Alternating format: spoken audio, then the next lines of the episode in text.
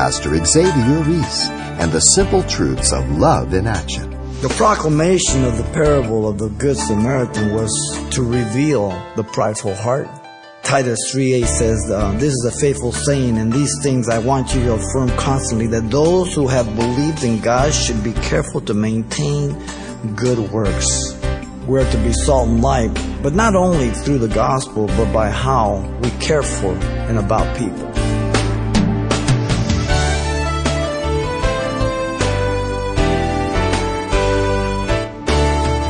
Welcome to Simple Truths, the daily half hour study of God's Word with Xavier Reese, Senior Pastor of Calvary Chapel of Pasadena, California. The Word of God is much more than a series of laws or standards for living. It's much more than a basis for religion, as a matter of fact. Coming up, Pastor Xavier reveals God's Word is intended to be lived out in everyday life. Let's join him in the Gospel of Luke, chapter 10, for today's Simple Truth study are you a good Samaritan? One day a young man was talking to his girlfriend, telling her how much he loved her. And you know the old saying, you know, I'll swim the deepest ocean, climb the highest mountain and all that. And before he leaves, he says, by the way, I'll see you Wednesday if it doesn't rain. Um, too often what people say regarding their love commitment towards God and man is disregarded by small, the smallest inconvenience. When word and deed become one, that becomes truth. All of us have the potential to be slackers because we're sinners. and so we want to look at the parable of the Good Samaritans dealing with the love of God for our neighbor. And the love for God first, as we'll see, for our neighbor, through the threefold movement that we have presented here in verses 25 down to 37. First, we have the occasion for the parable in verse 25 through 29. Secondly, we have the proclamation of the parable in 30 to 35, and then the application to the parable, verse 36 and 37. In 25, nor is the particular person identified by his position in society. And behold, a certain lawyer, a scholar, a doctor of the law, often in the precinct of the temple, he would be teaching. Maybe when Jesus went, he was 12 years old, one of these doctors which Jesus um, was asking questions to. Notice Luke doesn't give the connecting relationship that prompted the interchange with the lawyer and Jesus. But Jesus has just finished thanking the Father for revealing the gospel to babes and hiding them from the proud who think themselves wise and prudent, indicating the high privilege of the disciples for seeing and hearing what kings and prophets desired to look into in verse 21 through 24. But remember, Luke is not presenting his material in strict chronological order. Often he does so in topical or thematic groupings, as we've seen. The other synoptic gospels, Matthew and Mark, give us the parallel. They present the account a little bit different with the background. Matthew and Mark both present the Sadducees asking Jesus about uh, the um, woman who had the seven brothers. They all died without giving birth to a son, so therefore the next brother had to pick up the Levitical responsibility to preserve the name of the brother. And they said, in the resurrection, whose wife will she be? And you know, Jesus said, you are both there, not knowing the scriptures, the power of God. In the resurrection, they're neither given in marriage or, or married. we're not going to be that way, okay?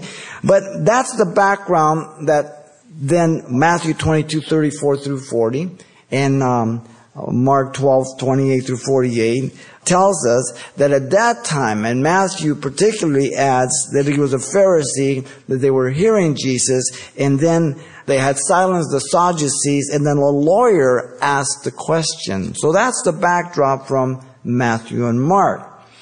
But Luke again is the only one that connects the scribe to the parable of the Good Samaritan, which is unique of Luke, and many parables and passages are unique of Luke, especially in this section, that are not found anywhere else in the other synoptics.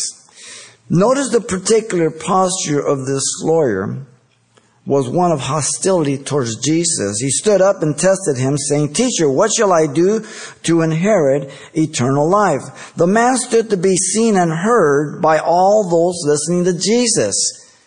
But you know the Pharisees were like that. Jesus says they love the chief seats, they love to parade themselves in the corners and make their prayers. These are religious hypocrites. That they think they're better than anybody else, as we'll see. All recognized he was authority of the law. All eyes and ears were now on him. Now the man had um, a bad motive behind the question he was about to ask Jesus. He was about to try to trap Jesus or to put him on trial, literally. The motive of the lawyer was to embarrass, to prove Jesus wrong, and discredit him publicly. He was a lawyer, a scribe, one who studied and interpreted the law. They prided themselves in that knowledge. And um, as you read the Gospels, they were always trying to trap Jesus. The question was about eternal life. In verse 25, it says, He called Jesus teacher, a term of respect and honor, but internally, he was being disrespectful, as we're going to see. He asked Jesus, What must I do to inherit eternal life? His question emphasized doing to merit eternal life. What? Not how, but what? His question indicated that he disagreed with the preaching and teaching of Jesus about having to be born again to receive eternal life, a God quality life. He believed you could do things to inherit eternal life. He revealed his self-righteous attitude, trusting the law for his righteousness. Notice the prompt answer of Jesus was given that the man might trap himself before all who were hearing. What a master Jesus is. Remember, he's God. He knows everything. They just didn't believe he was God. But he was God. And he knew every thought of their heart. Jesus answers the question with a question, turning the tables on the lawyer by asking him two things. What a master. The first dealt with what was recorded in the scriptures, disarming the lawyer's intent to tempt Jesus and trap him. What is written in the law? The emphasis on the word written, grapho. What is written? That's the authority. How novel that is. The Bible is the authority for truth. Give that to your professor, to your wife, your husband, your children. It's the Bible that's the authority not our opinion. The Lord Jesus knew not only his evil intent, but that the lawyer knew what the law said. He was a doctor of the law. This is a basic fundamental question. The second dealt with what was his interpretation of it. What is your reading of it? Forcing the lawyer to give himself the answer he's asking for. the man was an expert in the law. So he answered and said, You shall love the Lord your God with all your heart, with all your soul, with all your strength, with all your mind, and your neighbor as yourself. The Lord was quoting the Pentateuch, the first five books of the Bible, particularly Deuteronomy and Leviticus here. The first commandment comes from the book of Deuteronomy called the Shema of Israel. Hear, O Israel, the Lord our God, the Lord is one in Deuteronomy 6, 4 through 9. The second commandment comes from the book of Leviticus 19:18. And the word love is agapao from agape. It's God's divine love that is selfless with purpose by one's own free will. God being the source for loving one's neighbor, the vertical axis affects the horizontal plane. Always it is the source. And this is the point. The scribe does not believe you have to be born again. He believes you can have eternal life by doing. Notice the fourfold expression of loving God with all your heart, mind, and soul, and strength and mind. It simply indicates with completeness, undivided loyalty. And all applies to every one of them. Heart, soul, strength, and mind undivided loyalty. And the term heart, as you know, cardia, refers to the center of our being, personality, and character, who you and I really are. The soul, the psuche, refers to the live consciousness, that which animates our body, the intellect, the emotions, and the will. You're creating the image of God, according to His likeness and image. You have an ability to choose freely, a volition of choice, self-determining, even as God capacity to love, to respond, to think. The strength refers to one's ability and energies. The mind refers to the faculties of understanding, the thoughts, the ideas and convictions of our heart, who we are in character. Notice Jesus knew the lawyer had now cornered himself by answering his own question about what he had to do to inherit eternal life. And he said to him, You have rightly answered or answered rightly. He must have stood there just looking so proud and yes. His intent is to humble God. And Jesus, a good fisherman, gives him line. He lets them run. Jesus then commanded the lawyer he first commended him. Now he commands the lawyer to do what he knew to inherit eternal life. Listen carefully. Do this and you will live. Now in the English doesn't sound that bad. This is where the Greek kind of helps us out. The word do is a present active imperative command. It's not a suggestion. He says do. In other words, if you would love God with all your heart, soul, strength, and mind, and love your neighbor as yourself, constantly is what the Greek means. Continuously, without a break, he could merit eternal life. The Greek tense is very important. That scribe understood what Jesus said, and so did the public that was listening to him. Jesus plainly was revealing to him the impossibility of obtaining eternal life by the doing of the law that requires perfection. No human being can keep the law constantly and continuously, as you know, to perfection. The law accuses us and points to our guilt and an ability before God because we fail. Paul says in Galatians 3:11, but that no one is justified by the law in the sight of God is evident, for the just shall live by faith. The just shall live by faith is synonymous. You have to be born again. He says in Romans throughout Galatians. Now, the lawyer knew his intent to tempt and trap Jesus had fallen apart. And it backfired literally. He was cornered, a sinner like all others, unable to obey the command of Jesus on 29, he attempts to be sarcastic, to evade his own answer and Jesus' command. Listen to his words. But he wanting to justify himself, he said to Jesus, and who is my neighbor looking around? He being a Pharisee, lawyer, scribe, hated all Gentiles and exalted himself even above the majority of the Jews. The Jewish religious leaders had a limited view of neighbor, having a limited love of man, which exposed their limited love for God.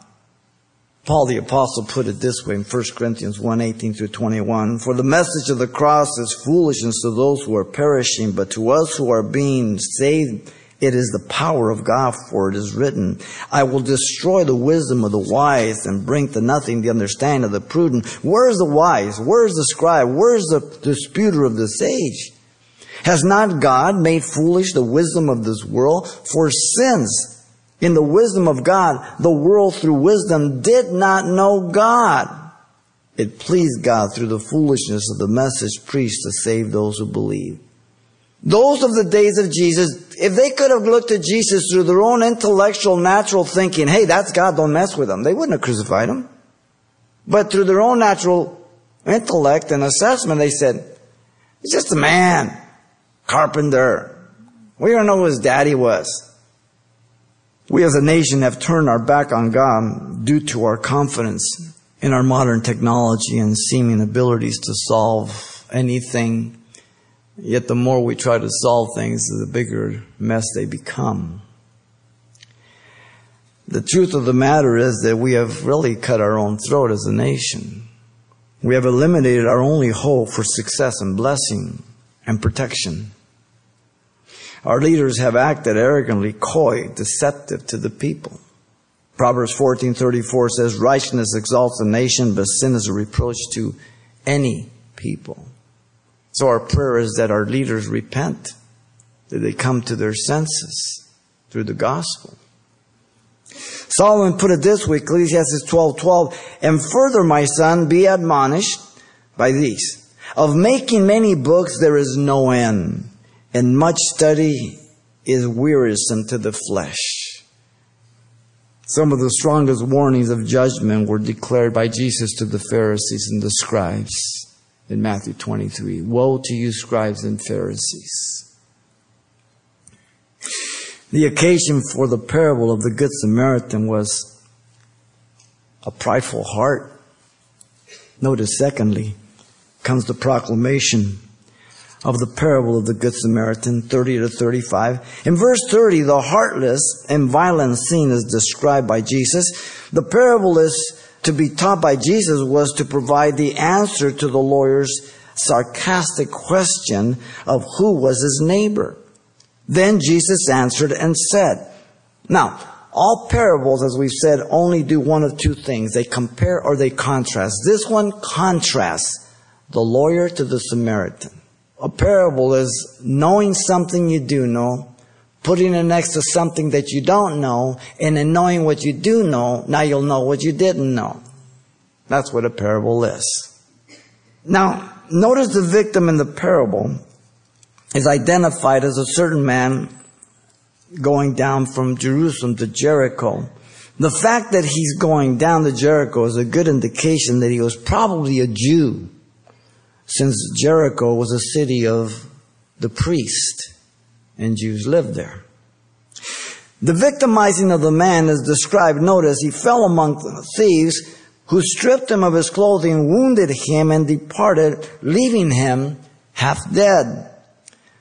The route was a very dangerous road called the Red and Bloody Way because of the thieves and robbers that would hide in that desolate mountainous area with many caves. Those who did travel usually did it accompanied or in large groups in their pilgrimage to avoid any theft or robbery or being killed and whatever may be. But a very desolate, dangerous area. The intent seems to have been robbery. Most likely he probably resisted and they beat him up. They simply left him to die. Next we have the heartless man who did not help the man in 31 and 32. The first man did not want to be bothered at all with the injured man. 31. He was a religious man. Now by chance, a certain priest came down the road. He being a priest may have been returning from his duties in Jerusalem to Jericho. So here he is, Lord, I just worship you. I love you. And Oh, when we're in the temple, I'm in church, I'm just so spiritual. Mm, mm, mm, mm, mm. But the minute my foot hits the first step out of this building, my horns come out. He was indifferent to the injured man. And when he saw him, he's passed by on the other side. He was one who supposedly loved God with all his heart, soul, strength, and mind, but he did not love his fellow man. Inconsistent. We're called to love in agape. I can love people as ugly as they can be, as mean they can be in God's love, but not in my natural love. Are we clear on that? So you know where Jesus is headed. He's headed for the new birth. he was not even concerned to see if the man was alive or dead. He simply changed his direction to the other side, you know, out of sight, out of mind. He neither wanted to take the time nor had the empathy or sympathy to pity the man. The second man, as given in verse 32, was merely inquisitive about the injured man. He was also a religious man of the family of Aaron, likewise a Levite, it says. He also could have been returning from his duties at Jerusalem. He was privileged to do service for God, representing the people as the family of Aaron from all the other tribes. He was callous to the injured man. When he arrived at the place, he came and he looked and he passed on the other side. So he was one who was supposed to love God again with all his heart, soul, strength, and mind, and therefore able to love his fellow man. But he, on the other hand, was not moved with empathy or compassion, observing. He even walks up and he looks at him. He looks at his naked body. He looks at his beat up body, his injuries, and whether he is conscious or unconscious, we're not told. But then just simply observes the injured man and passes on to the other side, maybe saying, better him than me. Then we have the heartfelt man who did help the man.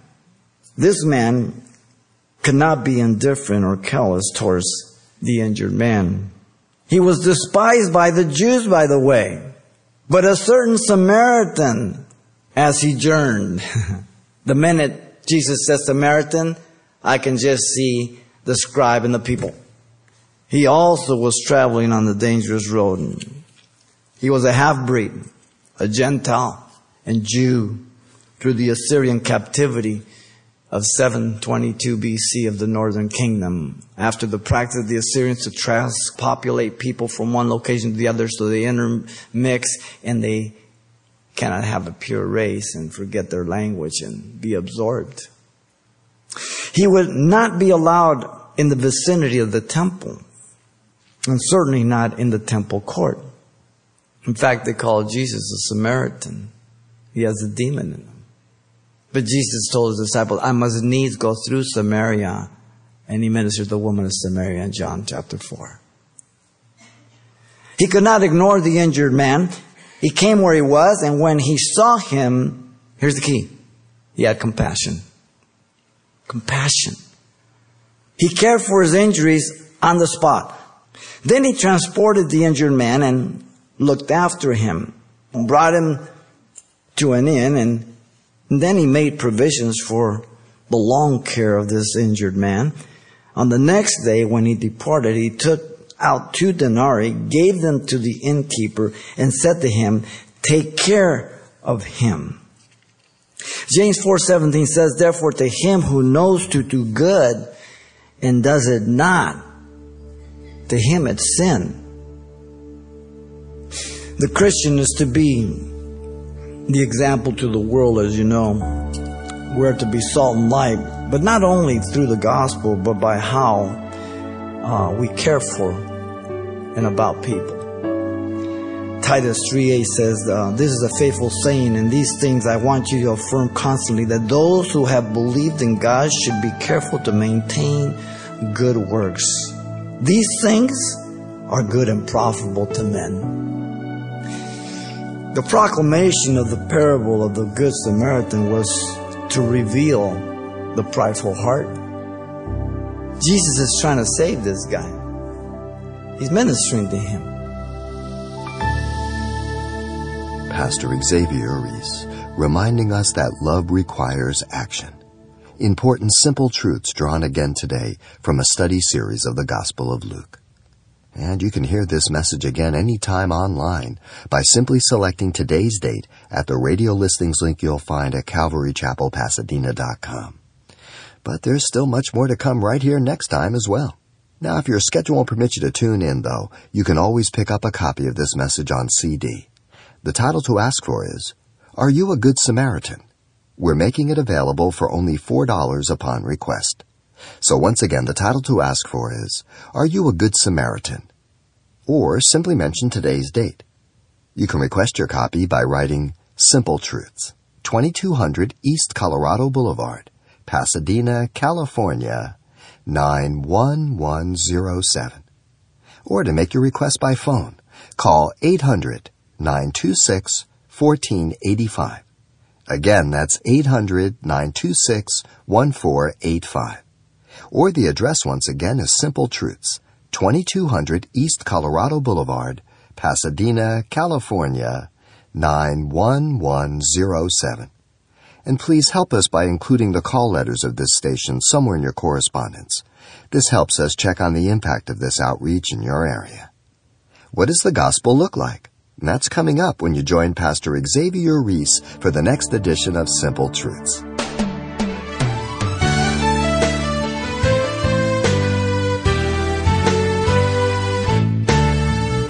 Simple Truths with Pastor Xavier Reese, a daily half hour broadcast, is a radio ministry of Calvary Chapel of Pasadena, California. www.calvarychapelpasadena.com.